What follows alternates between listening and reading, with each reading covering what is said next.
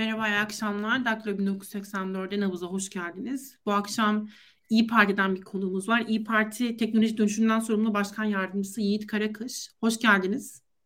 Merhaba, hoş bulduk. Bu akşam özellikle e, bizi çok yanıltan belki bir meseleye değinmek istiyoruz. O da anketler meselesini. Çünkü anketleri biz e, uzun zamandır konuşuyoruz. E, biliyorsunuz e, 6 tane parti bir araya geldiler ve birlikte bir aday çıkardılar. Özellikle aday belirleme e, tartışmaları yaşanırken biz e, anketleri konuştuk. Sonrasında aday belirlendikten sonra yine anketleri konuşmaya devam ettik. Hem milletvekili listeleri için konuştuk hem ortak adayın kazanıp kazanamayacağı üzerine konuştuk. Ve listelerin aslında e, pardon anketlerin e, olumlu e, sonuçlar öngördüğünü gözlemledik. Hatta e, yaşanan hayal kırıklığı da özellikle birinci turdan sonra yaşanan büyük hayal kırıklığı da muhalif seçmendeki bu anketlerin e, verdiği sonuçlarla, tahminleriyle ortaya çıkan sonuçların aynı olmaması üzerine konuşuldu. Ben de bunu merak ediyorum. İyi Parti göz İyi Parti acaba çerçevesinden anketler nasıl görüldü, nasıl değerlendirildi? Ee, ve İyi Parti'nin siyasetini nasıl belirledi ya da nasıl belirleyecek e, önümüzdeki süreçte? Bunları konuşalım istedim. O zaman ben hemen sorayım. Ee, zaten en çok hani belki en tartışmalı meselelerden bir tanesi adaylık meselesiydi. Ortak adayın belirlenmesi meselesiydi. Ve biz e, Akşener'in e, masadan kalkması, kendi ifadesiyle masanın önünden çekilmesi noktasında e, bir teklifle gittiğini biliyoruz. Öyle anladık yani. E, bunu yalanlayan bir açıklama olmadığı için böyle olduğunu kabul edebiliriz. O da şu, e, anketlerin çeşitli e, adaylar, e, çeşitli aday ihtimalleri üzerinde anketlerin yapılabileceği ve bu anketlerin e, sonucunda da ortak adayın belirlenebileceği, e, bu altı partinin bu odayı e, belirleyebileceği teklifiyle gittiğini e, biz öğrendik. Ben bunu merak ediyorum. Mesela bu anketler e, yapılsaydı daha farklı olur muydu? Çünkü kimileri de şunu iddia ediyor. Yapılan anketler e, ismi geçen 3 adayı da Mansur Yavaş, Ekrem İmamoğlu ve e, Kemal Kılıçdaroğlu'nun üçü içinde e, olumluydu sonuçlar deniyor. Siz buna katılıyor musunuz? Ya da burada İyi Parti bu anketler üzerinden nasıl bir siyaset izlemeye kalktı? Bunu merak ediyorum. Tabii şöyle söyleyeyim. Bir kere e, bütün pazarlama dünyası yani bir meyve suyu bile satıyor olsanız bırakın hani ülkenin ülkede iktidar olmayı e, kamuoyu araştırmalarıyla, pazar araştırmalarıyla bu yürütülür. Yani bir pazarlama direktörü araştırma yapmıyorum derse kapının önüne koyarlar. Çünkü e, artık o çağdayız. Yani insanların farklı farklı istekleri oluyor. Sizin onlara sunduğunuz şeylere karşı farklı tepkileri oluyor. Bunları ölçmediğiniz zaman işte halktan kopmuş oluyorsunuz zaten. Birkaç tane araç var kamuoyunun nabzını yoklamak için. Bir teşkilatlarınız üzerinden gelen sahadan araştırmalar ama bunu da bilemiyorsunuz tabii. Teşkilatlarınız üzerinden sokakta ya da gezdiğiniz esnaflarda vesaire oradan gelen tepkileri orada bazen bu örneklem kısmında e, farklılık olabiliyor. İkincisi de kamuoyu araştırmaları.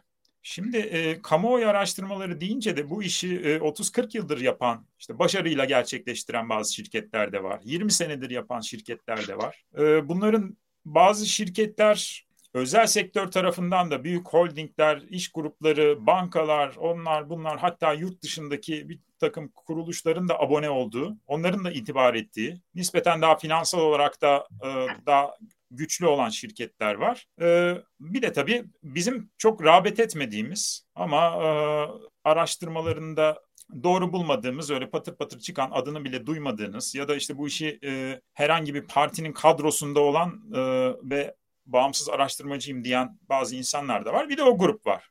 Şimdi bu bahsettiğim ciddi araştırma grupları yani özel sektör tarafından da kabul edilmiş araştırma grupları bütün partiler zaten üye. Yani genel başkanımız orada o masada bir nezaketen yani bizi gelen araştırmalara güvenmiyorsanız siz de seçtiğiniz bir araştırma şirketiyle veri getirebilirsiniz. Yani buradaki araştırmalara inanmıyorsanız buyurun siz de kendi metodolojinizle e, bir araştırma yapın.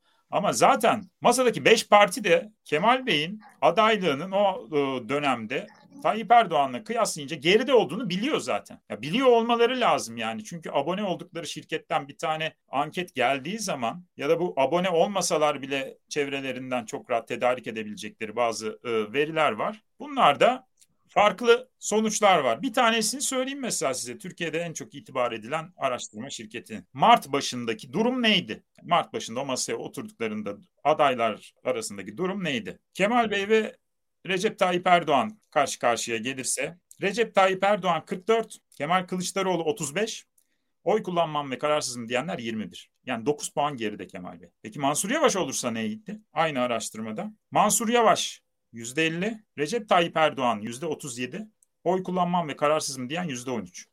Bir aday 9 puan geride, diğer aday 13 puan ileride. Ekrem Bey de yine aynı araştırmada Recep Tayyip Erdoğan'ın 5 puan önünde yer alıyor. Şimdi eğer bu araştırmalara inanmıyorsanız o zaman Genel Başkanımız da diyor ki kendi güvendiğiniz araştırmaları getirin. Onların ortalamasını alalım. Ama bu kamuoyunu, bu bilimi, istatistik bilimini reddedip aday belirlemeyelim. Mesele bu. Ne yazık ki masanın 5 partisi bu bilimi masanın dışına attı. Yani sorunumuz da buradan başlıyor. Ve e, kimi ankette 4 puan geride, kimi ankette 9 puan geride ve biz yani şunu biliyoruz. Şimdiye kadarki bütün seçimlerde 7 Haziran hariç diyelim. AK Parti son seçim döneminde oy arttırmayı başaran bir parti. Anketlerin biraz daha üzerinde oy çıkartıyor. E neden? Çünkü yani çok ciddi bir bütçe farkı var diğer partilerle. Devletin çok ciddi imkanları var. İşte EYT'yi hemen çıkartma, emekli maaşlarını arttırma gibi bir takım enstrümanları var. Bunların hepsini kullanınca bir fark varsa arada bunu kapatmak da çok mümkün değil. Çok zor. Onun üzerine zaten yani bu Emri Vaki üzerine de işte 3 Mart'taki e, açıklama geliyor biliyorsunuz. Ben o zaman şunu anlıyorum. Yani İyi Parti e, bunu bir gerçeklik olarak ortaya koymuştu ve Kılıçdaroğlu'nun kazanamayacağından emindi bu durumlar altında. Yani çok büyük olasılıkla Kılıçdaroğlu'yla seçime gidilmesi halinde seçimlerin kaybedileceği verisine sahipti. Ve bunu aslında dilendirmeye çalıştı benim anladığım. Ama bu evet. konu gerçekleştirilemedi. Yani biz Akşener'le e, Kılıçdaroğlu arasında e, hani ciddi bir samimiyetin olduğunu biliyoruz. E, bu konuşma bir türlü gerçekleştirilemedi mi? CHP Genel Merkezi'nin ya da Kılıçdaroğlu'nun e, bu verilere rağmen nasıl e, böyle bir karar alabildiğini an, anlamakta güçlük çekiyorum ben. Yani e, çok son derece riskli gördüğümüz bir şeydi. Yani hani imkansız diye bir şey yok. Elbette hani denenebilir ama riskli. Yani o tabloyu gördüğünüzde yüzde doksan kaybedeceksiniz. Abi yüzde on ihtimal belki olabilir. Onu bilemiyoruz. Ama diğer tarafta yüzde doksan kazanacağınız aday var. Ya o tarafta da o açılmış farkı iktidarın kapatma şansı yok. Ee, bir de yani bu sadece işte kamuoyundan anket değil. Yani CHP'nin CHP Genel Başkanı'nın e, bu araştırmalarla ilgili danışmanı var mesela İbrahim Uslu.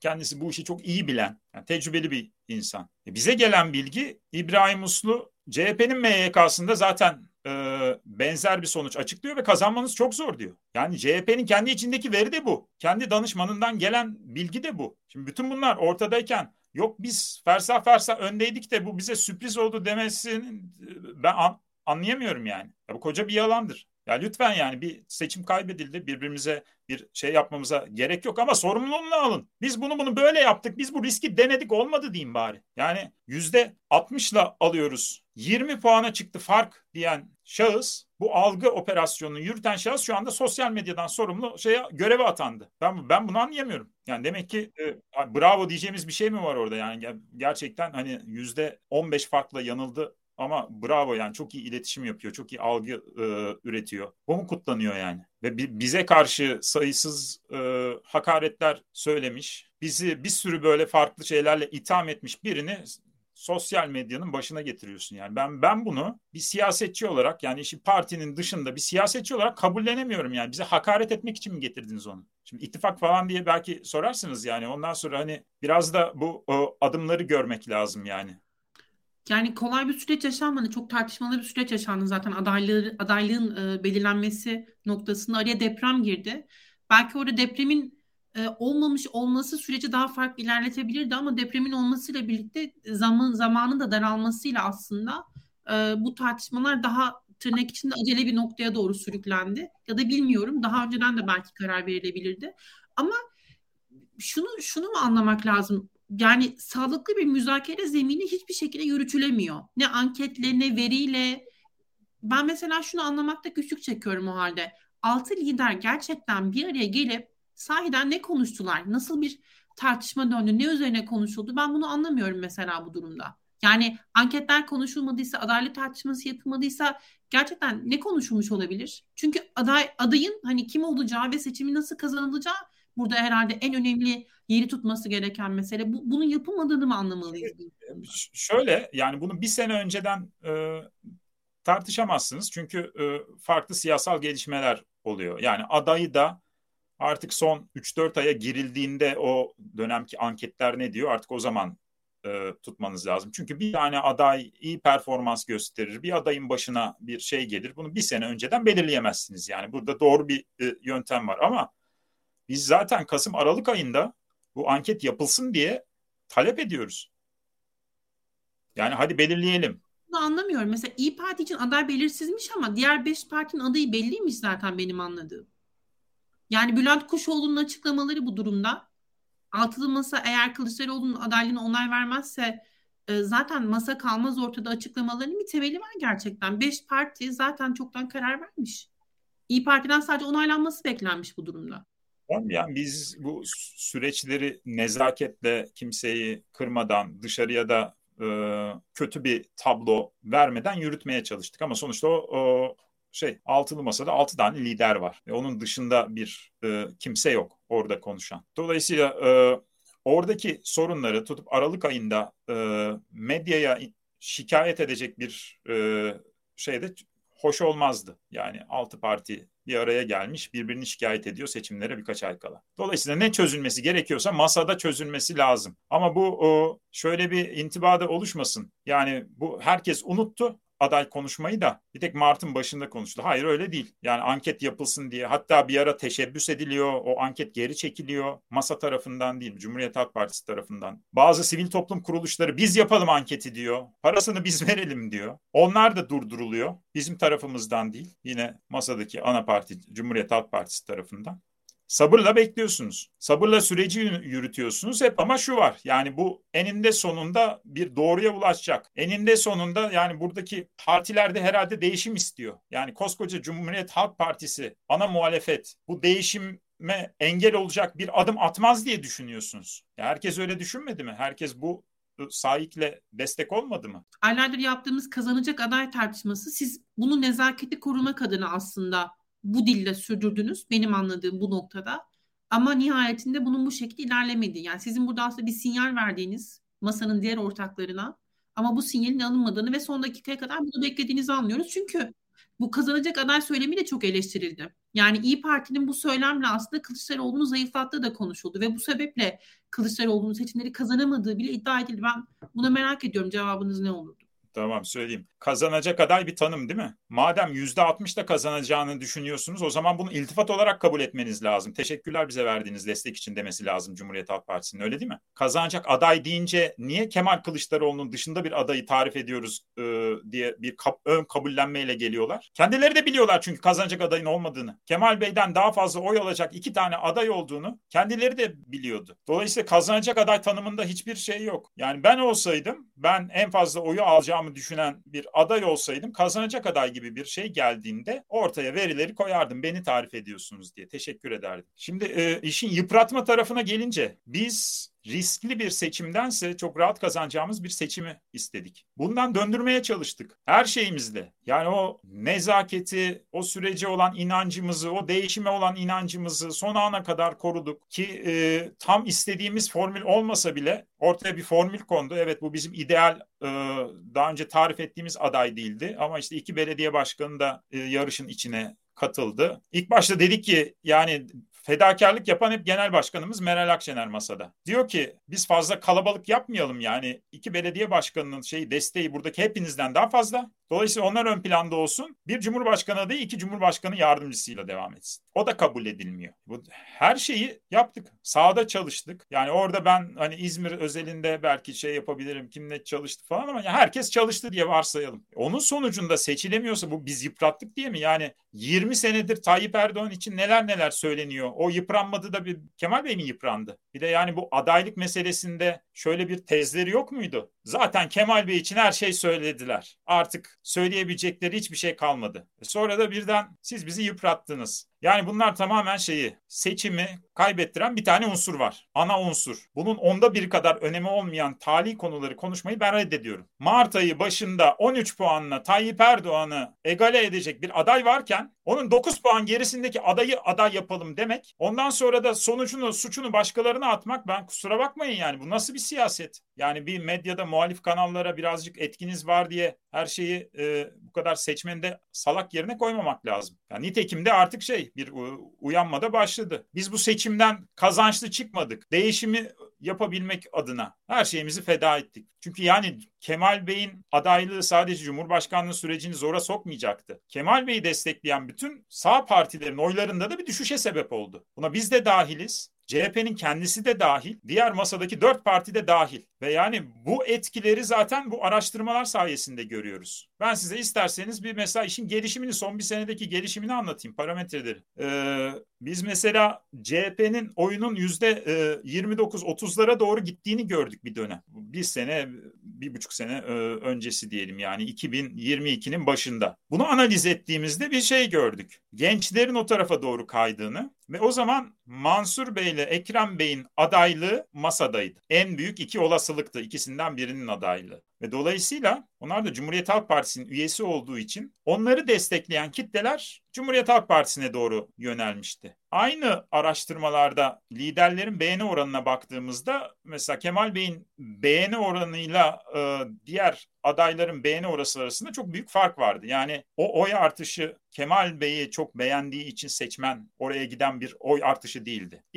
Bir ihtimal için oraya giden. Bu iki belediye başkanından birisi Cumhurbaşkanı adayı olacak. Ne zaman ki Kemal Bey bu olasılığı biraz yıpratmaya başladı. Onlar görevlerinde kalacak gibi söylemler başladı. O %30'a dayanan o %25'in altına girdi. Çok hızlı bir şekilde. Şimdi İyi Parti açısından da biz ölçüyoruz durumu. İyi Parti Kemal Bey'in adaylığı konuşulurken herhangi bir tepki vermediğinde sessiz kaldığı dönemde oylarında bir düşüş oluyor. Genel başkanımız bu masa noter masası dil çıkışını yaptığında bir anda oy artışı oluyor. Yani bütün Türkiye ya 20 senede ilk defa alıyor biliyor musunuz? 20 senede ilk defa iki tane aday mevcut Cumhurbaşkanına belirgin bir fark açtı. Daha önce 20 sene boyunca hiç olmadı bu herhangi bir ankette araştırmada. Ve bu kadar önümüze bir fırsat gelmiş. Biz o iki adayı nasıl alaşağı ederiz diye uğraşıyoruz. Efendim Ankara'nın başında kalması lazım. Yahu Cumhurbaşkanlığını biz alalım ondan sonra Ankara'yı 10 seneden Melih Gökçek yönetsin. Ne fark eder? Ya aynı şey mi? Aynı değerde mi? Şimdi iyi mi oldu? Ve ya bu, bu kadar bariz bir şey varken tutup da başka konularında nasıl konuşuyorlar? Ben anlamıyorum ya bu kadar utanmazlık olmaz ki. Ya bir çıkın delikanlı gibi deyin ki yani biz yanlış yaptık. Biz ya ölçmeyi biçmeyi bilmiyoruz. Ya yanlış yerden anket aldık. Ya bir şey söyleyin yani. İyi Partililer yıpratmış. Yok ya. E o zaman şeyi Tayyip Erdoğan niye yıpranmadı? 5 senedir Tayyip Erdoğan'a muhalefet ediyoruz. Peki e, Yiğit Bey mesela ee, Meral Akşener'in tavır, tavırlarında da şu tartışılıyor. Meral Akşener aday değilim diye açıklama yaptı ve başbakanlığa aday olduğunu söyledi.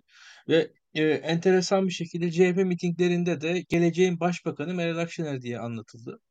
E, bütün bunlarda da bir hata, yanlışlık, eksik yok mu? Yani İyi Parti'de Türkiye'de neticede en azından %10 oyu olan, e, en az yani Türkiye'nin işte öyle ya da böyle üçüncü büyük partisi e, İyi Parti de kendi adayıyla ortaya çıkıp e, Cumhurbaşkanlığına da yürüyebilirdi e, diye düşünüyor birçok insan. Yani İyi Parti'nin de burada e, şöyle söyleyeyim. Evet tamam diğer partiler e, şöyle pazarlık yaptılar, böyle pazarlık yaptılar. Herkes kendi çıkarını siyasette düşünür. E, İyi Parti de düşünseydi kendi çıkarını, kendisi e, bir şekilde öne çıksaydı e, ki e, Türkiye'de sözü dinlenecek bir parti İyi Parti'de yani neticede. Ya çok doğru söylüyorsunuz. Bu o, şeyleri de ben e, çok doğru sorular olarak görüyorum hakikaten. Ama çok net bir cevap vereceğim. Yani iş e, açıkla kavuşacak. Ya bu arada ben genel başkanla bunu tartıştığımda böyle söylüyor e, değilim ama baştan beri artık gelişimini de bildiğim için e, ona ilişkin teşhisimi çok net size söyleyeyim. Biz sistemi değiştirmek için 2017'den beri yani 2017 referandumundan örgütlenmiş bir siyasi hareketiz. Ve Cumhuriyet Halk Partisi ile olan bu dirsek teması o referandum sürecinde başlıyor zaten. Nedir ana şey? Ya baştan beri biz bunu yapmadık mı? Bu sistem Türkiye'yi taşımıyor. Bu sistemle kim gelse e, yönetemez. Dolayısıyla sistemi değiştirmemiz lazım. 2017 referandumunu geçersiz kılmamız lazım. Bu sistem işlemiyor. Bu birliktelik bir genel seçimde birlikteliğe 2018'de e, döndü. Ondan sonra 2019'da topluma artık e, bir şeylerin değişebileceği inancını da vermek adına yerel seçimlerde çok başarılı bir manevrayla da bir şey yapıldı. Ve o değişim yolunda ilerliyordu. Geldik 3 Mart'a. 2 Mart'ta işte bir restleşme hiç hak etmediğimiz bir restleşme ama onun muhakemesi zaten yapıldı. 3 ee, Mart'ta da işte genel başkanımızın o açıklaması e, oldu. Sonra neden yine masaya dönüldü? Neden Cumhurbaşkanı adayı olmadınız? Şimdi değişimden yanaysanız o zaman bu sistemi değiştirecek opsiyonları başa almanız lazım. Eğer genel başkanımız Cumhurbaşkanlığı adayı olsaydı, masaya dönülmeseydi yani. İki tane olasılık var değil mi? Ya Kemal Bey birinci turda seçilecek ya da e, genel başkanımız Meral Akşener birinci turda seçilecek ve ikinci tura çıkacak. Şimdi 3 Mart'tan sonraki bu muhalif medyadaki İyi Parti'ye karşı yapılan linci, çıkan gürültüyü hepimiz gördük. Eğer bu şekilde devam etseydi, diyelim ki birinci turda en çok oyu Tayyip Erdoğan'la Meral Akşener aldı. Bir ay boyunca o diğer tarafa bizlere bilenen o seçmen ikinci turda sandığa gitmeyecekti. Bize oy vermeyecek. Tersi olsa Kemal Bey birinci turda çıktı. E, bir ay boyunca siz İyi Parti seçmenine bir linç kampanyası yapıyorsunuz. O seçmen de etkileniyor. O seçmen artık size kızıyor. Bu sefer de kimse Kemal Bey için sandığa gitmeyecekti. Yani Cumhurbaşkanlığını kazanma ihtimali ortadan kalkıyordu. Muhalefetin kendi içinde bir kutuplaşmaya gitmesi sebebiyle. O yüzden kesin kaybedeceğimiz bu e, formül mü? Yoksa iki belediye başkanının da bu senaryoya monte edildiği, bu, bunun sonucu da belirsiz. Daha önce denenmiş bir model değil, ölçülmüş bir model değil. Ee, ama umut veren, umutları arttıran diyeyim yani bir çözüm yoluydu. Bunu seçtik. Yani bu da bu sistemi değiştirmek için Cumhurbaşkanlığını alabilmek için yapılan bir tercih. Ben aday belirlendikten sonraki süreci de biraz anlamak istiyorum. Şu aday belirlendi. Ee, Akşener'in bir formülü vardı. Masada kabul edilmediğini anlıyoruz. Masada kabul edilmesi üzerine işte bu e, parti genel başkanlarının yine Cumhurbaşkanı yardımcısı adayı olarak e, sürece dahil olmasını anlıyoruz. Ama İyi Parti'nin önerisi bu değildi anladığım kadarıyla. İyi Parti e, genel başkanların milletvekili adayı olmasını daha belki doğru buluyordu. Nihayetinde bu senaryo kabul edilmedi ve bu e, çoklu görüntünün de aslında süreci yavaşlattığını biz okuduğumuz analizler onu söylüyor. Bilmiyorum siz bana katılır mısınız? Hem onu soracağım hem de Kılıçdaroğlu'nun kampanyasında İyi Parti mesela ne kadar dahildi? Yani bunu şunu anlamak için soruyorum. Mesela Kılıçdaroğlu'nun açıklamaları ya da sürecin takibi mesela mitingler vesaire bunların organizasyonu nasıl yapıldı? Kılıçdaroğlu'nun çekirdek bir ekibi vardı da İyi Parti'den e, zaman zaman destek mi beklediler? Bunu bunu anlamak isterim mesela. Çünkü biz kampanya süreci boyunca Kemal Kılıçdaroğlu'nun el yazısı puntosu oluşturulmuş bir e, görseli üzerine devam eden bir şey izledik mesela. Bu kadar Cumhurbaşkanı yardımcısı ile yarışılırken bilmiyorum bu doğru muydu mesela? Bu, bunları merak ediyorum. İyi Parti'nin buradaki süreçteki rolü neydi? Ya da daha farklı olsun ister miydiniz mesela? Ya şöyle bir kere adayınızı belirledikten sonra e, ya sahnede o adayın çok gözükmesi için yer açmanız lazım yani. Bu çok doğal. Ama e, şöyle acayiplikler de oldu yani. Altı, altı konuşmacılı mitingler yapıldı. Bunu buna doğal diyoruz ama yani biz iki belediye başkanının popülaritesinin aslında İyi Parti'nin önerisi bu ya. Yani bu iki belediye başkanının daha fazla vurgulanması acaba daha farklı bir sonuç yaratır mıydı? Onu merak ediyorum. Ya şöyle ben or- orada haksızlık etmeyeyim. İki belediye başkanına da alan açıldı yani. Kendi mitinglerini yaptılar. Orada e, söylemleri desteklediler. Bence şeyi farkı kapatan etken onlar zaten. Yoksa yani daha e, açık bir farkla kaybedecektik. Görünen o. Orada e, evet başta bir şey oldu. Kampanyada yeteri kadar yer verilmedi. CHP'nin ilk kampanyasında. Yani Cumhurbaşkanı yardımcılıkları. E, o hani bilmiyorum. CHP'nin cevaplaması gereken bir şey. İletişim açısından ne öngördüler, e, neden böyle yaptılar bilmiyorum. Ama ben şu şeyi çok hissettim. Yani İzmir mitinginde mesela biz de ben de İzmir'den milletvekili adayı olduğum için işte hepimiz oradaydık. Yani çok büyük bir kalabalık geliyor. Kemal Bey konuşana kadar masadan dört partinin genel başkanı konuşuyor. Ondan sonra işte e, Kemal Ekrem Bey konuşuyor. Etti beş. Meral Akşener konuştu. Etti altı. En son Kemal Kılıçdaroğlu konuştu. Ve bu kurguda liderlerin beşer dakikalık hadi bilemediğiniz on dakikaya sarkan bir konuşmayla yapılmasına göre kurgulanıyor. İşte Demokrat Parti Genel Başkanı 23 dakika, Sayın Ahmet Davutoğlu 30 dakika konuşuyor falan. Artık oradaki kalabalık Kemal Bey konuşana kadar dağılmıştı zaten. Yani dağılmaya başladı. İnsanlar çünkü yani şeyde e, bir 5 saatte bekleyemiyor yani ayakta aç susuz. Ve ben kurgunun yanlışlığını en somut haliyle orada gördüm. Ve e, orada yani konuşmasını en kısa kesen bizim genel başkanımız da hep Kemal Bey'e bir kalabalık kalsın diye, enerji kalsın diye bunları yaptı. Oradaki uyumsuzluk bile e, önemli yani insanların hafızasında. Oradaki organizasyon bozukluğu. Yani bir lider 5 dakika konuşma süresi veriliyorsa o 5 dakikaya uymak zorunda abi. Senin, senin için gelmemiş o kadar kalabalık. 30 dakika konuşmak ne demek ya? Ya toplayabiliyorsun. Onlara konuşuyorlar sabaha kadar. Ama ee, ya Yiğit Bey bu bunu söylemem lazım size gerçekten de. Yani o mitinglere ben de katıldım. Ee, gerçekten de o mitinglere muhtemelen hani katılanların belki iki katı insan katılırdı. Ama orada kalamadı insanlar. Yani 8 kişi falan konuştu. Hatta İzmir Belediye Başkanı konuştu. Onun dışında daha da konuşanlar var. Siz e, gene az söylediniz ya. Daha da uzundu o. O bütün mitingler hatta. Ee, İstanbul mitingi yine aynı şekilde. Ee, ve gerçekten de bir ya da iki liderin konuştuğu mitingler en azından daha katlanılabilir şeylerdi ve en azından daha çok partiye bence e, hani ittifakın dışındakilere de en azından yönelebilecek şeyler oldu. E, ve bu seçimde ben bir de şunu söylemek istiyorum e, biraz da yorum olarak. E, bir yere aday olanlar açıkçası öyle ya da böyle kazandılar. Yani bir şekilde kendilerini gösterdiler, seçmenle görüştüler. Bir kendisi aday olarak hani adaylık sırasında bir. Ancak e, gerek vekillikte mesela hani mesela Cumhuriyet Halk Partisi çok garanti sırasındakiler. Onlar da bence atama gibi şeyler bence açıkçası. Ama bir yere atanma pozisyonunda olanlar işte Cumhurbaşkanı yardımcılığı pozisyonu veyahut da çok garanti vekillik pozisyonu. O atama pozisyonlarında olanlar kaybettiler genelde seçime baktığımız zaman. Veyahut da yarışanlar daha yarışmacı pozisyonda olanlar siyasette genel olarak tüm e, skalaya bakıyorum ben. E, daha kazandılar. O, o gözüktü diye düşünüyorum. E, ve e, genel olarak görebildiğim kadarıyla bu seçimin bize öğrettiği şey şu. E, yarışan daha ziyade kazanıyor. Yani orada bir şey garanti değil e, ve hala adaylıklar o seçim sürecinin de önemi varmış. Biz onu hissettik açıkçası. Ben onu söyleyebilirim ancak.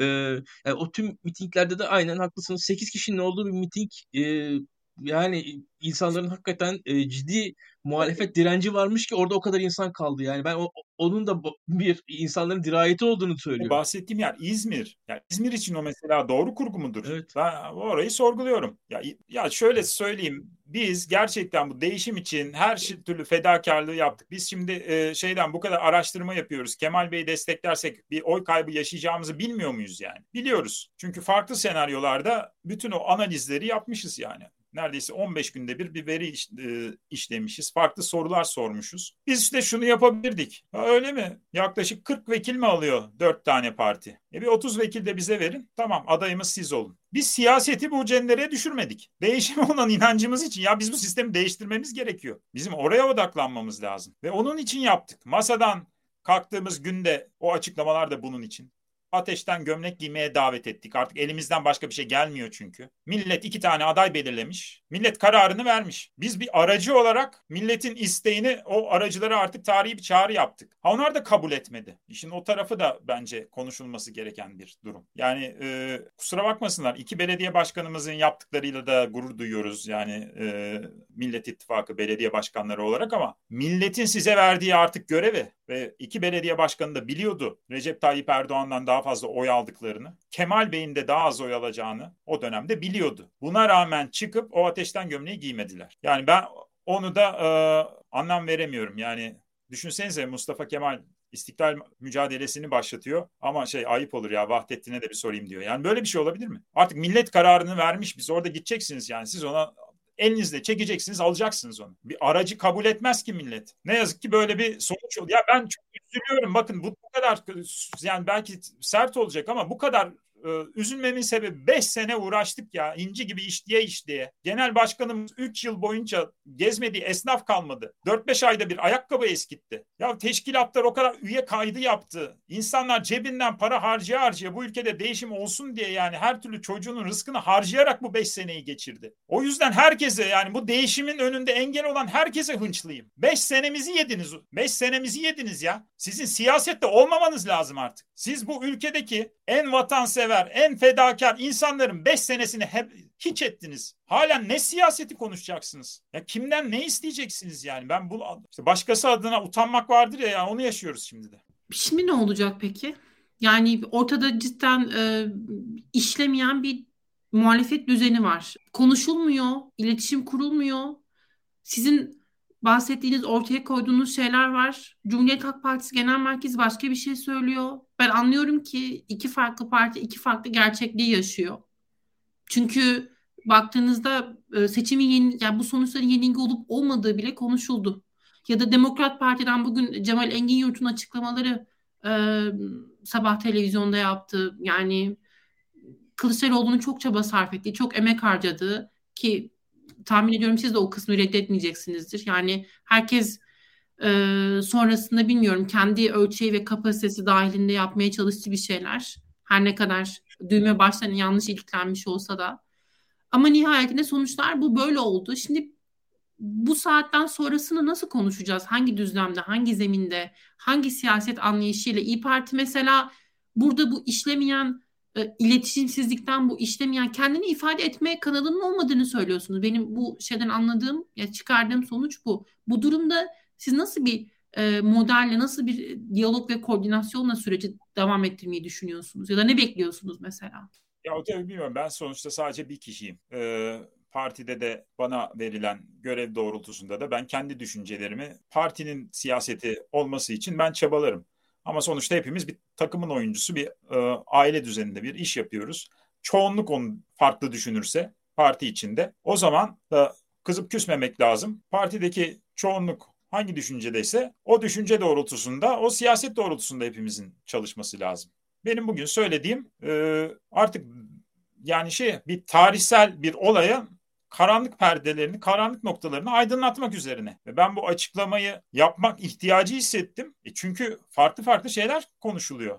E yalan şeyler konuşuluyor. Yani artık hani bilmiyorum ne kadar kişiye ulaşırız. Teşekkürler hani ekranınızı açtığınız için. Böyle doğrularını da birinin anlatması gerekiyor. Yoksa e, bugünlere de böyle gelmedik mi?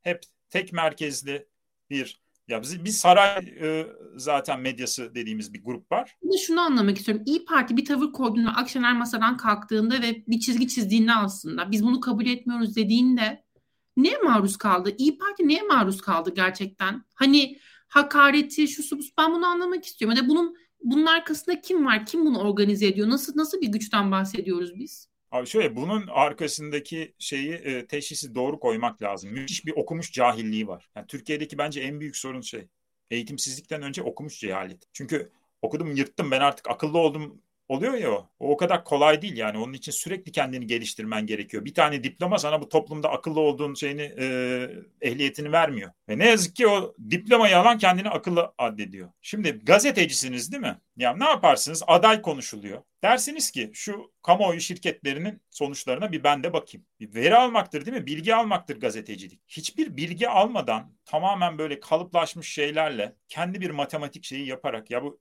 istatistik bilimi 4 sene okuyor insanlar. Bu kolay mı? Sen bilmiyorsan bilen bir uzmana danış, ona danış, buna danış. Bunlar da olmadan tamamen partizan bir bakış açısıyla ve bizi de e, İyi Parti'yi de şöyle konumlamışlar kafalarında. Kemal Bey'in adaylığına bunlar karşı mı çıkıyor? Bunlar AK Parti'ye mi acaba ediyor falan. Yani düşünce o kadar primitif ki. işin arkasındaki gerçeği anlaması için hani bir seçim kaybetmemiz gerekiyor anca. Onun haricinde anlayamıyor. Neden bunu özellikle sordum biliyor musunuz? Eğer hani siz diyorsunuz ya şimdi bu gerçeği anlayabilmek için illa seçim kaybetmemiz gerekir diye. Ya üzgünüm ama anlaşılmış bir gerçek yok ortada. Hani neden diyeceksiniz? Çünkü biz hala eğer bugün tartıştıklarımıza bakarsanız seçimin aslında kaybedilmediği, herkesin elinden geleni yaptığı, anketlerin e, çok olumlu sonuçlar varken şimdi bambaşka bir sonuçla karşılaştığımız gibi bir e, başka bir şeyin içinde yaşıyoruz. Yani muhalif seçmene işte bu bahsettiğiniz şeyler tekrar empoze ediliyor. Bunlar söyleniyor. Yapılan yorumlara, sosyal medyada ya da sokak röportajlarına bakarsanız farklı bir gerçeklikten bahsediyor. Ben bunu yani anlamak, teşhis etmek ve sonrasında önümüze bakabilmek istiyorum mesela. Sizin aslında altını çizdiğiniz meseleden yola çıkarsak. Yani burada nasıl kim neyin yalanını söylüyor? Nasıl bir organizasyon var ortada? Nasıl bir e, işbirliği ağı örülmüş? Ben bunu anlamıyorum mesela. Öyle. ben şunu da mesela anlamıyorum. Yine bununla bütünleşik. E, mesela Meral Akşener'in de hala açıklama yapmadığını görüyoruz. Bu e, durumla, bu meseleyle ilgili. Böyle bir açıklama yakın zamanda alacak mıyız biz İyi Parti'den?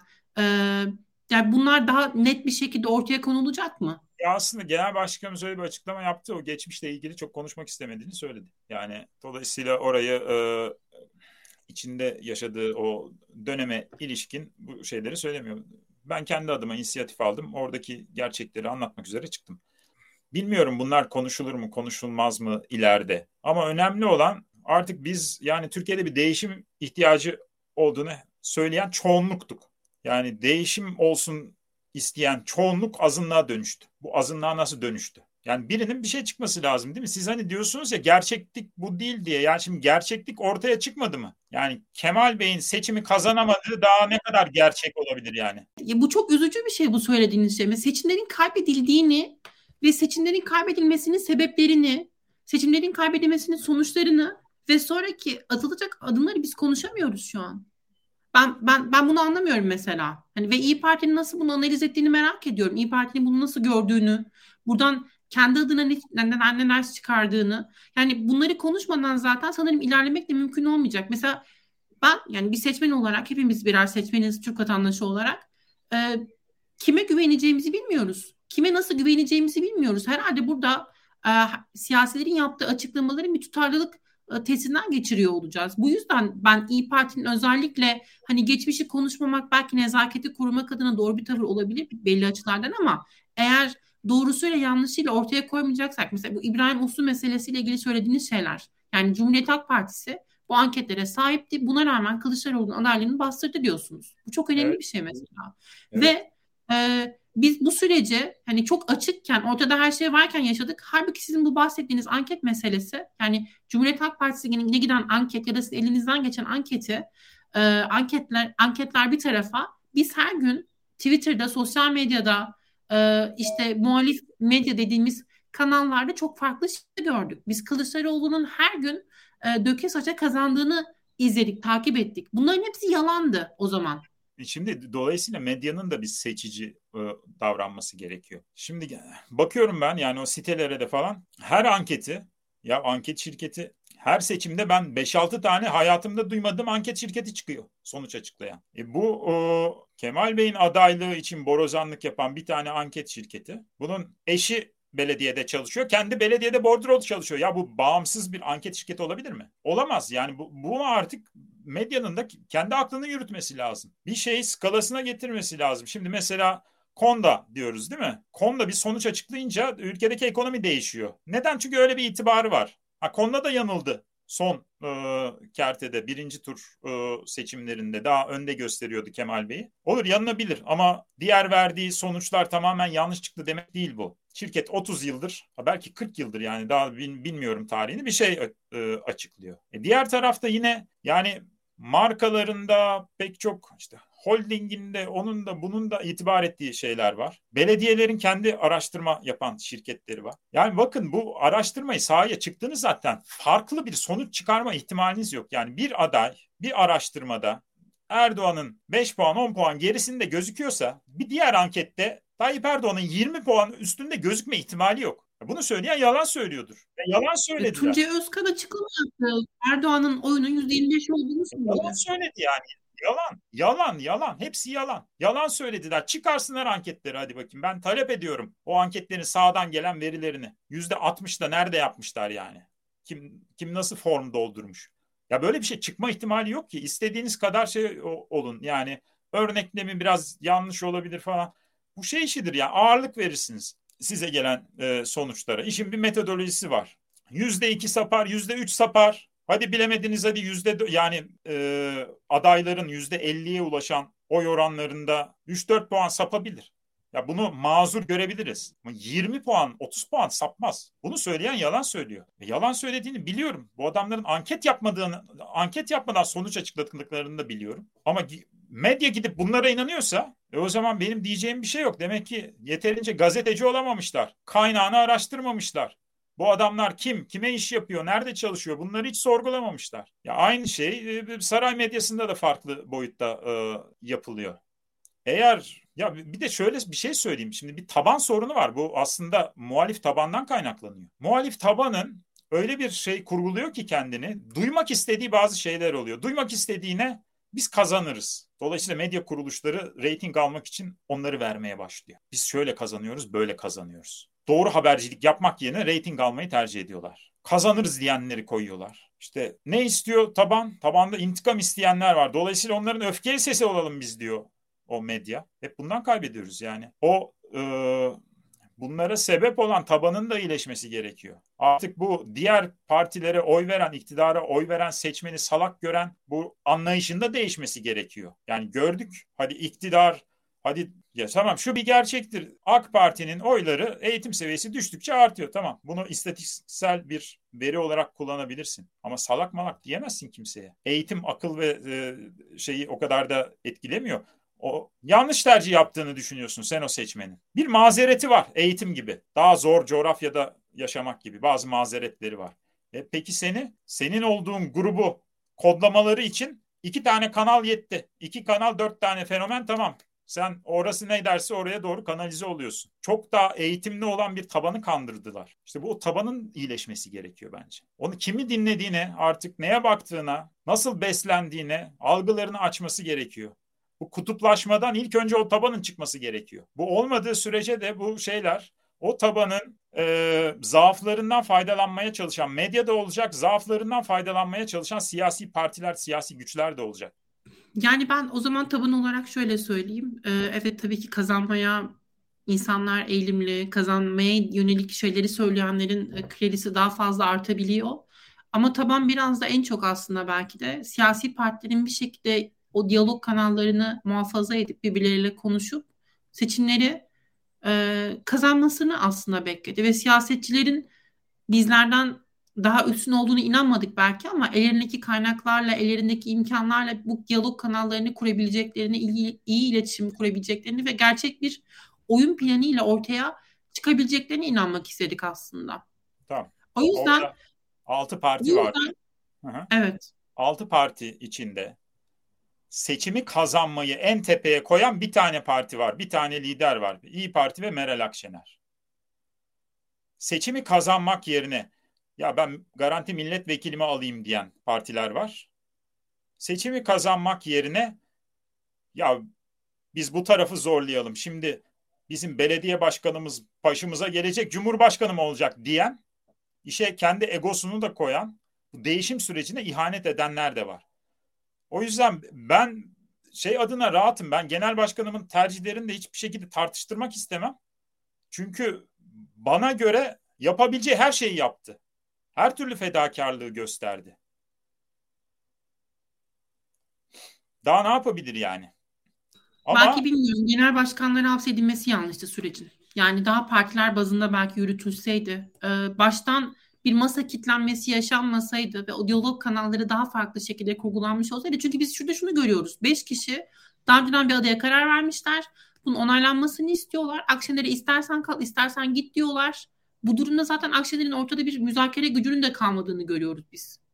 Halbuki ya daha farklı olabilir. Bir yapılan ayıp yani o tarafını tartışmıyorum. Yine aynı tartışmaları açmak istemiyorum ama şimdi ben bizzat şeyi söyledim. Yahu şu kadar milletvekili verildi Kemal Bey'in adaylığını kabul etmeleri için bu partilere dedi. Bu bir sürü medyanın önünde manşete de çıktı, şeye de çıktı. Bu iddia, bu iddia demeyeyim, bu bilgiydi. Ali Babacan dedi ki bunlar çok çirkin şeyler bize iftira atıyorlar. Ya şimdi biz, ben talep ediyorum. Şimdi bana veya bu bilgiyi paylaşan insanlara iftiracı dedi. Yahu siz hani logonuzla giriyordunuz. E sonunda aldınız işte. İftira dediğiniz gerçek oldu. Ya bari bundan dolayı özür dileyin ya. Ya biz size iftiracı dedik şey yaptık kusura bakmayın. Bu da yok. Yani nasıl yürütülebilir bilmiyorum bundan sonra. Bu büyük bir travma. Çünkü biz bu sistemi değiştireceğiz diye yola çıkan birbirine taahhüt veren hatta artık genel başkanlar aday olmayacak diye birbiriyle taahhüt düşen, taahhütleşen bir şey var.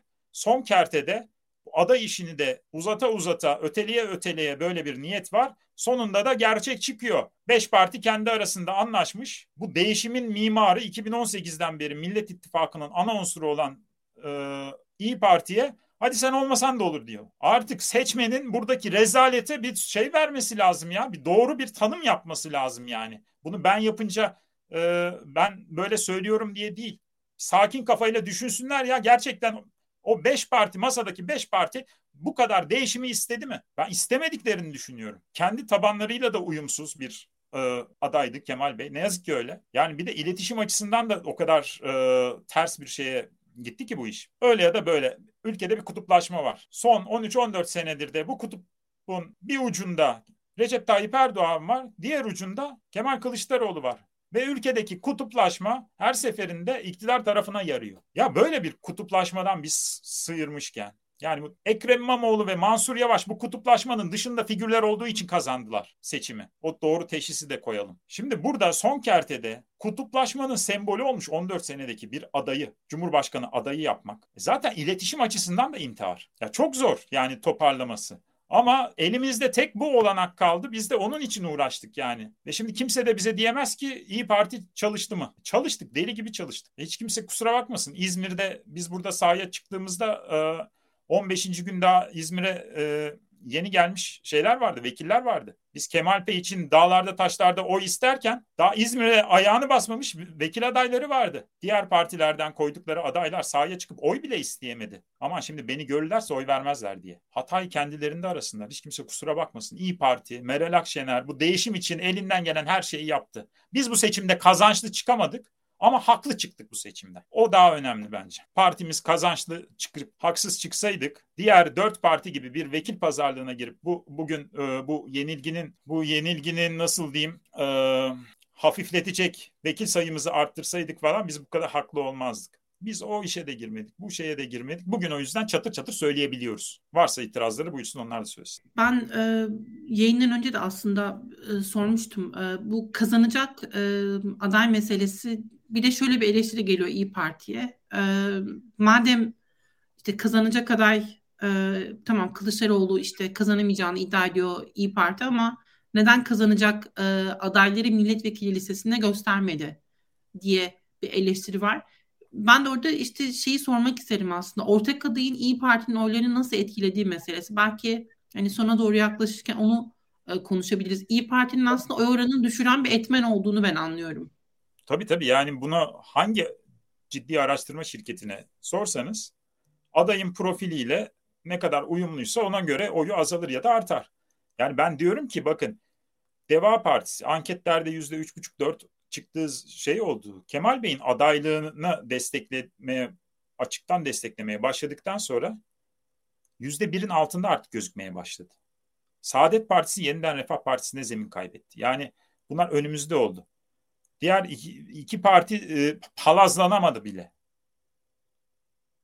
Yani çünkü bir alternatif olmuyorsunuz o zaman. Siz AK Parti gibi e, bir partiden kopuyorsunuz. Oradaki seçmenleri almanız gerekiyor ama AK Parti tabanının en çok reddedeceği adayı karşısına koyuyorsunuz. Ya mümkün mü bu? Ama yani bu, bunun için keşke bir, birkaç böyle şeyimiz olsaydı. E, bir başa sarıp diğer adaylarla da bir seçim geçirmeyi deneseydik de o, zaman ancak e, görülür. Yani ve, ve de şu da var. Diğer adaylara ya onlar CHP'nin adayıydı. Yani CHP'nin üyesi. Ya biz içimize sindirdik çünkü kazanıyor. E, genel başkanımız bir ego içine girdi mi? Ya bu arkadaşların toplum tarafından beğenisi benim üzerimde dedi. Yani bu itirafı yaptı. O yüzden çekildi. Bunu söylediğinde Kemal Bey'den daha fazla oy alıyordu Meral Akşener. Daha fazla şansı vardı. Ona rağmen çekildi. Bu insanlara yol açmak için. E şimdi siz bu geri çekilmeyi adeta bir son anda kurulacak bir komplo gibi kullanırsanız e bu, bu olur. Ya biz de ne yapabiliriz ki? Yani daha fazla ne yapabiliriz yani? Ne yazık ki bunlar oldu. Ama inşallah bu bir uyanmayı tetikler. Yani insanlar artık uyanır. Yani kim gerçekten değişim istiyor, kim gerçekten bu ülke için siyaset yapıyor, kim kendi için siyaset yapıyor? İnşallah bir uyanış gerçekleşir. Ben illa bizim partimizden olsun, şundan olsun değil. Türkiye'de siyasetin bir değişime ihtiyacı var. Yani bunu ben bilmiyorum yani başka ülkelerde görebilir miyiz yani biz Tayyip Erdoğan 20 senedir ülkeyi yönetiyor diyoruz da e tamam da kardeşim yani bu o, sen bunun bu kadar su taşırsan yani bu başka ne olabilir ki yani? Daha farklı ne çıkabilir? Ve 14 senedir aslında e, ya bu veriler son bir senede de değil. Yani Kemal Bey'in 14 senelik bir şeyi var. Geçmişten gelen. Değil mi? Bir karne notu var yani. Ya buradaki verileri zaten inceleseniz Efendim niye CHP'ye oy vermediniz, niye Kemal Bey'e oy vermediniz diye bu insanlar sağ seçmen, işte AK Parti'ye, MHP'ye oy veren insanlarla bir araştırma yapılsa zaten sonuç ortaya çıkıyor burada. Ben yaptım oradan söylüyorum size. Ama ben bu in, yani ya gerçekten veri okuyamayacak kadar bu işi e, şeyler yani bilgileri yok. İki ihtimalli. Yani ya veri okuyamayacak kadar bilginiz yok. Çünkü başka türlü yani kendinden 15 e, puan önde olan bir adayı önünü tıkamak çok akıl kârı değil. Ya da bile bile yapıyorsunuz bunu yani. Ya da kandırılıyorsunuz. Başka bir ihtimali yok. Üçü de birbirinden kötü ihtimal. Ve bu e, çok özür dilerim ya yine e, şey yapacağım da bu iki adayda ne yazık ki aynı o muhalif medya çevreleri tarafından karalanmaya başladı. Bak bu da herkesin gözü önünde oldu. Ekrem İmamoğlu için ikinci Tayyip Erdoğan diye söylemeye başladılar. İkinci Tayyip Erdoğan çünkü bunu saray medyasının çıkaracak hali yok. Onlar için ikinci Tayyip Erdoğan çünkü bir iltifat cümlesi ya. Yani bunu muhalefet çıkaracak çıkarırsa. Onu çıkardılar. Mansur Yavaş için de Kürtlerden oy alamıyor dediler. İkisi de ayrı bir yalan. Mansur Bey HDP seçmeninden evet Kemal Bey kadar oy alamıyordu ama HDP seçmeninin HDP aday çıkarsa bile yüzde 45'ini alıyordu biliyor musunuz? Araştırmacılara sorun. Bana inanmak zorunda değilsiniz yani. Yüzde 45'ini alıyordu. Ama Kemal Bey Kürtlerden oy, Kürtlerden oy alıyordu. Ya Türklerden oy alamıyor adam. Yani Türklerden oy alamıyor yani. Daha nasıl açık söylenir yani? Ankete bak görürsün. Mansur Yavaş karşı taraftan iktidar seçmeninden 7-8 puan bu tarafa taşıyor. E sen aradaki kararsızları o tarafa itiyorsun. Aradaki fark buradan çıkıyor zaten. Yani şimdi siz tabii bu anketlerle, araştırmalarla ilgili çok işin içinde olmayınca şey geliyor. Yani dışarıdan dinliyorsunuz ama şimdi ben iç, işin içinde olunca o kadar kabak gibi ki bu veriler. Nereden, hangi sahadan alırsanız alın. Kabak gibi ortada yani. Bu hangi raporu okursanız okuyun. Bunlar ortadaydı ya gözümüzün önünde oldu. Ve Zaten siyasi partilerin gerek gerek kaynakları, ulaştıkları kişiler, danışman kadroları yani siyasi partilerin sahip olduğu imkanlar ve bunları değerlendirebilecek sahip oldukları veriler bizlerden çok daha kat kat fazla ki üstelik bizim zaten anketlerle ben manipüle edildiğimizi anlıyorum bu adaylık sürecinde. Yani başka adayların servis edilmesi, başka adaylarla muhatap olmamız, bütün bunları sürekli görüyor, izliyor olmamız zaten İyi Parti'nin kazanamayacak aday söylemine olan tepkilerin kaynağı da buydu. Çünkü deniliyordu ki tüm anketler gösteriyor ki Kılıçdaroğlu da kazanabilir. O yüzden deniyordu ki İyi Parti ön yargılı. İyi Parti sırf ön yargılarından dolayı Kılıçdaroğlu'nun adaylığını desteklemiyor. O zaman İyi Parti kötü bir şey yapıyor. Biz bunu konuştuk. Yani ben dışarıdan bakarak bunu söyleyebilirim rahatlıkla. İyi Parti'ye duyulan öfkenin sebebi İyi Parti'nin söylediklerine kredi açılmamasının sebebi buydu zaten. Ama İyi Parti de burada belki öz eleştiri vermek isterse onu da rahatlıkla konuşuruz. Yani bu e, duruma karşı İyi Parti de gerekli e, açık. Bazen ben partilerin yani e, şunu unuttuğunu düşünüyorum. Partiler aslında biz biz açığız. Seçmen açık sizi dinlemeye. Seçmen sizin söylediklerinizi açıklıkla ortaya koyduklarınızı, şeffaflıkla ifade ettiklerinizi dinlemeye açık aslında. Ama e, şu çok yapıldı. Yani Yiğit Bey, e, benim eleştirimi kabul edin. Bunu seçmen olarak söylüyorum. Şu yayını yapan biri olarak değil, seçmen olarak söylüyorum. E, bir alt mesaj verilmeye çalışıldı. Bir nezaketi ben tabii ki anlıyorum. Yani nihayetinde bu insanlarda e, en azından bir kısmının canavar olmadığını biliyoruz elbette. İyi insanlar da var aralarında yani bu yalan söyleyen insanları tenzih ediyorum ama iyi insanlar da var. Bir diyaloğunuz şeyiniz var. Nezaketle hareket etmek istiyorsunuz. Bunu anlıyorum.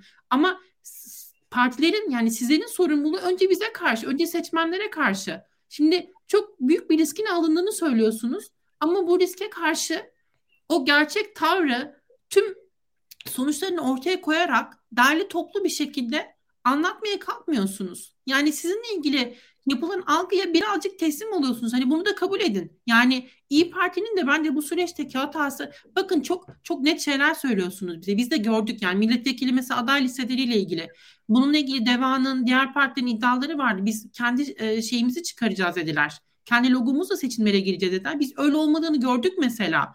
Yani milletvekili pazarlığıyla bu sürecin bir arada işletildiğini ve dünyanın hiçbir yerinde herhalde bilmiyorum nasıl bir açıklaması var bunun. 39 kişinin seçilecek yerlerden bir partinin listesinden yarışması özellikle de bu adaylık tartışmalarının hemen öncesinde yani bu, bunlar bizim gözümüzün önünde yaşandı biz bunları gördük ama e, siz de bu yani İyi Parti olarak siz de bu algılarla yeterince mücadele etmediniz belki bilmiyorum hani e, kendinizi e, hani seçmen görür anlar diye mi düşündünüz biz altını çizdik diye mi düşündünüz ama bilmiyorum daha farklı yapılmalıydı belki. Ben Şöyle, de bunu yani, Evet belki biraz iyi niyetimizin süreci daha iyi niyetli götürmemizin biraz e, kurbanı oldu belki e, bu şey. Yani şöyle diyeyim ben işte İbrahim Uslu'nun MYK'da yaptığı sunumla ilgili bilgiyi daha 2 Mart'tan önce bunu açıklayabilirdik.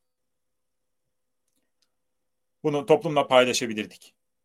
Ama o zaman işte şey adayı yıpratmak olabilirdi yani gerçekten. Ya adayları da yıpratmadan, kimseyi kırmadan bu işi hakikaten doğrusunu yapalım diye artık getiriyorsunuz şeye Mart ayının başına. Ve e, belki de bizim kabahatimiz ama yani bu inşallah hayırlı bir şeye evrilir de Türkiye'deki siyaset açısından çok güzel şeyler olur ileride. Bilmiyorum yani. Yani. Bugünkü zaman diliminden baktığımızda evet bir hayal kırıklığı yaşıyoruz elbette ama inşallah iyi bir şeye evrilir diyoruz. Ee, biz bunu şöyle söyleyeyim. Biz iktidarın her şeyi yapabileceğini biliyorduk zaten. Ya bunu göze alarak girdik. Biz partiyi kurarken zaten kurdurmaz, ona engel olur, buna engel olur. Bu seçimi alman, e, almak için de emeklilere, memura, asgari ücrete, herkese zam yağdıracağını, bütün bunları biliyorduk. Saray medyasından her türlü kara propaganda yapılacağını biliyorduk devletin bütün imkanlarını kullanacağını biliyorduk. Ama yani ben bile hani paranoyak derecesinde şeyim. Ben iktidarı yenmek için önce muhalefeti yenmemiz gerektiğini bilmiyorduk. Bu da bizim hatamız. En büyük engel ne olduğunu bilmiyorduk yani. Bu, bu bizim hatamız evet. Seçmenden özür dileriz. Keşke bunu daha önce fark edip gereken önlemi alsaydık. Biz inanamadık böyle bir hata ıı, üzerine ısrar edebileceklerini kusura bakmasınlar yani bizde de oluyor.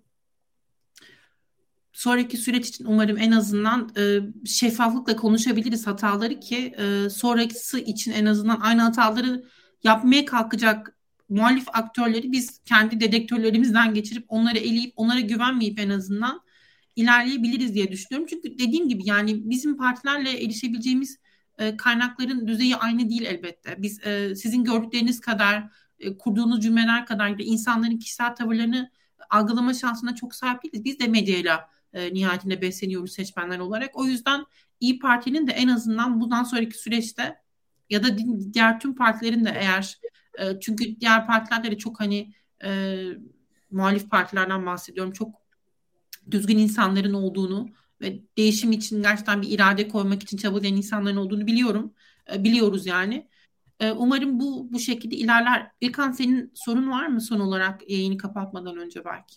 Yiğit Bey'in anlattıkları açıkçası seçim öncesi süreçte kimisi bilinen, kimisi tahmin edilen şeyler, kimisi bazı insanların da ben anketçiler bağlamında da şunu söyleyeyim. Hmm, itibarlı anketçileri de artık ben pek itibar etmediğimi söylemek zorundayım şu sürecin sonunda. Özellikle çünkü herkese duymak istediğini söyleyen insanlar olduğunu düşünüyorum. Bir, bir rakam bir yere, bir rakam bir diğer yere gidiyor. Daha başka şeyleri artık hani biraz daha çok açıktan şu an söylenmez bazı şeyler ama e, onu söyleyebilirim, onu ekleyebilirim bu süreçte. Bunun yanında e, gerçekten de şu açık e, bir şekilde gözüküyor. Bir ittifak stratejisi içerisinde biz geçirdik, geçtiğimiz 5 yılı geçirdik. Yani herkes tek aday olsun, Tayyip Erdoğan'ın karşısında tek aday çıksın düşüncesiyle hareket etti. Bu ana paradigma çerçevesinde tüm partiler, e, HDP'si de belki de İyi Partisi de CHP'si de bu Deva Gelecek vesaire o dört parti de hareket etmeye çalıştı. E, ancak seçim sonrasında oluşan e, ortamda şu gözüktü ki e, bu paradigmanın dışında yer alan e, belki de e, hani biraz İngilizce tabir diyelim hani outlier diyebileceğimiz bir anda farklı bir şekilde çıkan işte Sinan Oğan gibi, Zafer Partisi gibi, Memleket Partisi gibi figürler belki bir anda ortaya çıkan Yeniden Refah gibi e, nevzuhur yapılar diyelim bu süreç içerisinde. Hem iktidarın hem bu altılı masanın dışındaki yapılar e, bir anda beklentilerin üzerinde kendilerini gösterdiler ve bu bunun yarattığı da bir ortam var şu anda Türkiye siyasetinde onu görebiliyorum ve bu da e, tekrar atomizasyonun ortaya çıktığını yani en azından şöyle söyleyeyim muhalif e, partilerin kendi içlerine daha ziyade çekildikleri, kendi kimliklerini öne çıkarttıkları bir dönem herhalde e, gelecek gibi geliyor bana. E, bundan sonrasında da e, hem zaten şu anda Cumhuriyet Halk Partisi'nde bir adaylık e, liderlik meselesi var. O gözüküyor. O tartışmanın içerisinde yer alacak. Benzer bir sürecin ben e, HDP Yeşil Sol'da da olduğunu görüyorum açıkçası. Orada da bir e, bir kalibrasyonun içerisinde oldukları açık. E, burada e, İyi Parti kendisini nerede görüyor ve nasıl e, bir konum alacak? Yani İyi Parti'nin muhalefetin kalanıyla olan ilişkisi nasıl gerçekleşecek? Meclisteki pozisyon nasıl gerçekleşecek ki hala meclis öyle ya da böyle önemli. E, bunun dışında da İyi Parti'nin geleceğe dair e, muhalefet iddiası e, ne kadar e, kuvvetli bir şekilde devam ediyor yoksa mesela iktidarla başka türlü bir ilişki veyahut da e, yine e, siz söylediniz e, Cumhurbaşkanlığı hükümet sistemine itirazın üzerine kurulmuş bir parti İyi Parti aslında teknik olarak oradaki e, Meral Hanım'ın e, MHP'den ayrılışı vesaire o süreçleri ve iktidar olmak istemeyen bir MHP'ye tepki. Tabii. E, o, o sürecin içerisinden e, çıkmış bir parti. E, ama bir yandan da hep İyi Parti içinde biz e, merkez sağ, merkez ve milliyetçi köken arasında tartışmaları da ideolojik olarak hep düşündük, e, konuştuk. Bu bağlamda bir geleceğe yönelik kendi partinize dair e, bir sözlerinizi ben biraz değerlendirmenizi izlemek istiyorum aslında, dinlemek istiyorum daha doğrusu. Ya şöyle ki bu o, ittifak projesi Türkiye adına çok önemliydi. Yani biz hani niye yaptık falan böyle bir e, şey derdinde değiliz. Çünkü kutuplaşmayı dindirecek bir adımdı. Sağ parti ile sol partinin aslında bir araya gelmesi. 2018'de bu meclisteki çoğunluğu elde edip direkt sistemi değiştirmek üzerineydi. Olmadı. 2019'da büyük şehirleri almak üzerine evrildi. Çok önemli bir psikolojik zafer elde edildi yani hem İstanbul, Ankara gibi iki şehir iktidardan alındı ve burada iki de fırsat alındı. Yani bak seni korkutuyorlardı. Bunlar yönetemez, şunu yapamaz, bunu yapamaz diye. İki belediye başkanı da bu korkuları dindirdiği için orada kaldı. O korkuları dindirdiği, bak ben de AK Parti zamanından daha iyi hizmet sunabiliyorum sana dediği için oradan iki tane figür çıktı. Üç dört tane de çıkabilirdi diğer illeri de katsak ama Ankara ve İstanbul Belediye Başkanı burada ön plana çıktı. Ve aslında sonuca da gidiyordu bu ittifak. Yani mükemmel işleyen bir birliktelik Türkiye'yi de yeniden demokrasiye döndürecek bir yolculuk. İşte son kertede bizim de artık e, vazgeçiremediğimiz yapayalnız bir yola saptı. Şimdi bundan sonrası için aynısını denemek bana göre anlamsız. Yani çünkü biz o değişimi yaratacak her türlü fedakarlığı yapmışız. 5 sene çalışmışız. İki de aday çıkmış. 20 senedir çıkmayan iki tane aday çıkmış bu ülkede. Ama sen onları seçmemiş, onları alaşağı etmişsin. E şimdi ben yeniden bu yerel seçimlerde birlikte katılmak için ne gibi bir sebep bulabilirim ki? Biraz onu da düşünmek lazım öyle değil mi? Hani hadi bir daha alalım. E, bir daha alıp ne yapacağız? Yüzde yetmişle Cumhurbaşkanı seçilebilecek birisi çıksa o belediyelerden. Sen acaba onu aday olarak seçtirecek mi? Bu, bu güvensizlik var şu anda. E, bu varken değişim partnerini bence partimizin de e, tamamen artık kendi içinde araması gerekiyor. Bu benim şahsi fikrimdir. Müstakil olarak yoluna devam etmesi gerekiyor. Evet biz muhalif bir partiyiz. AK Parti'den fersah fersah bu ülkeyi daha iyi yöneteceğine inanan bir partiyiz. Ama müstakil olarak seçmenin karşısına da hiç çıkamadık. Hep dış parametrelerin etkilediği bir takım oy oranlarıyla bunlar oldu. Ne yazık ki hani CHP'nin 20 yılda belki daha uzun sürede e, sağ seçmenle arasına inşa ettiği o bariyerin arkasında kalmak zorunda kaldık biz de. Oy akışları sağlıklı seçilemi e, şey yapamadı. Ama biz hani şu hataları yaptık da o yüzden olmadı diyebileceğim bir şey yok. Çünkü e, yani kusura bakmasınlar burada bir şey arayanlar Meral Akşener şurada hata yaptı falan yapmadı. Bütün liderlerden fazla çalıştı. Yaratıcı birçok çözümler bulduk. Yani her sözünü söylemek isteyen, duyurmak isteyen sivil toplum kuruluşu bizim meclis kürsümüzden bunu yaptı. Meclis kürsüsü millete açıldı. Üye kaydında deliler gibi çalıştık. En çok üye arttıran parti oldu. Demek ki biz oyumuzu 15-20'lere getiremediysek burada bir dış etken bulmak zorundayız. Ve artık bizim o dış etkenleri kenarda bırakıp müstakil olarak partimizin bir ağırlığını ölçme zamanımız geldi. Bana göre böyle. Ama dediğim gibi e, oyun bozan siyaseti yapmaya, benim dediğim olmazsa ben olmaz falan filan demeye gerek yok. Biz ortak akıl yürüten bir partiyiz. Çıkan ortak akla da genellikle herkesin riayet ettiği o yönde çalıştığı bir partiyiz. Dolayısıyla bakacağız yani yeni bir genel idare kurulu seçilecek. Bu genel idare kurulunun alacağı karar doğrultusunda parti e, yolunu belirleyecek.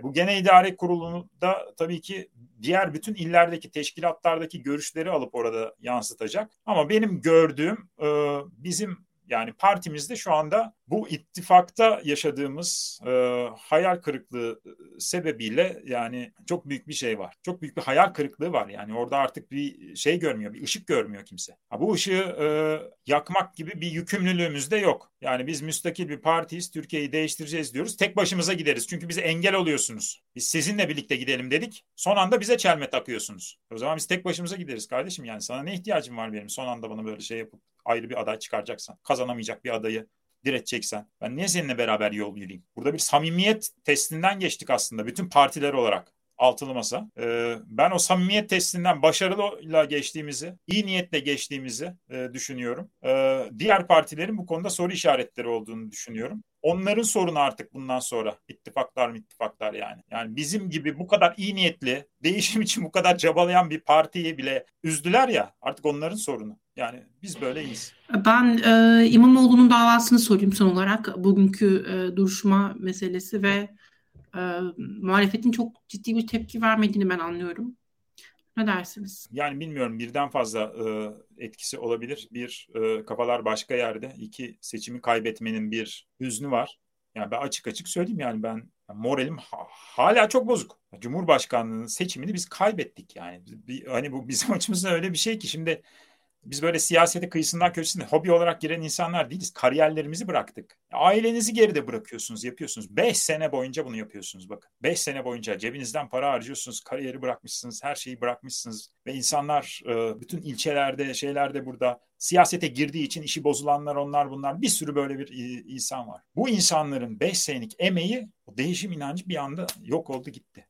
Şimdi bunun bir hüznü var. Bunun içinizde biriktirdiğimiz bir kızgınlığı da var. Biz hala o kızgınlığı hani yöneltmedik. Böyle derin nefes egzersizleriyle şey yapıyoruz. E şimdi e, böyle bir psikolojik durumdayken de diğer konular e, geçmişte olduğu gibi reflekslerle karşılanmıyor olabilir. Ama biz sonuçta orada bir hukuk katliamı var. Dolayısıyla hukuk katliamının olduğu yerde elbette yine Ekrem Bey'in hakkı için orada mücadele etmeye devam ederiz. Ee, o zaman İyi Parti'nin yol haritasını hemen bu e, genel idare kurulunun belirlenmesinden sonra daha netleşeceğini kongre e, size, sizlere kurultay kongre kelimelerinin bir şeyi var mı hatırlamıyorum ama. Fark etmiyor yok ya bir hassasiyet yok yani. Ondan sonra herhalde belirlenecek. E, biz de yakında İyi Parti'nin nasıl bir e, siyaset izlemeye kalkacağını göreceğiz, anlayacağız gibi duruyor.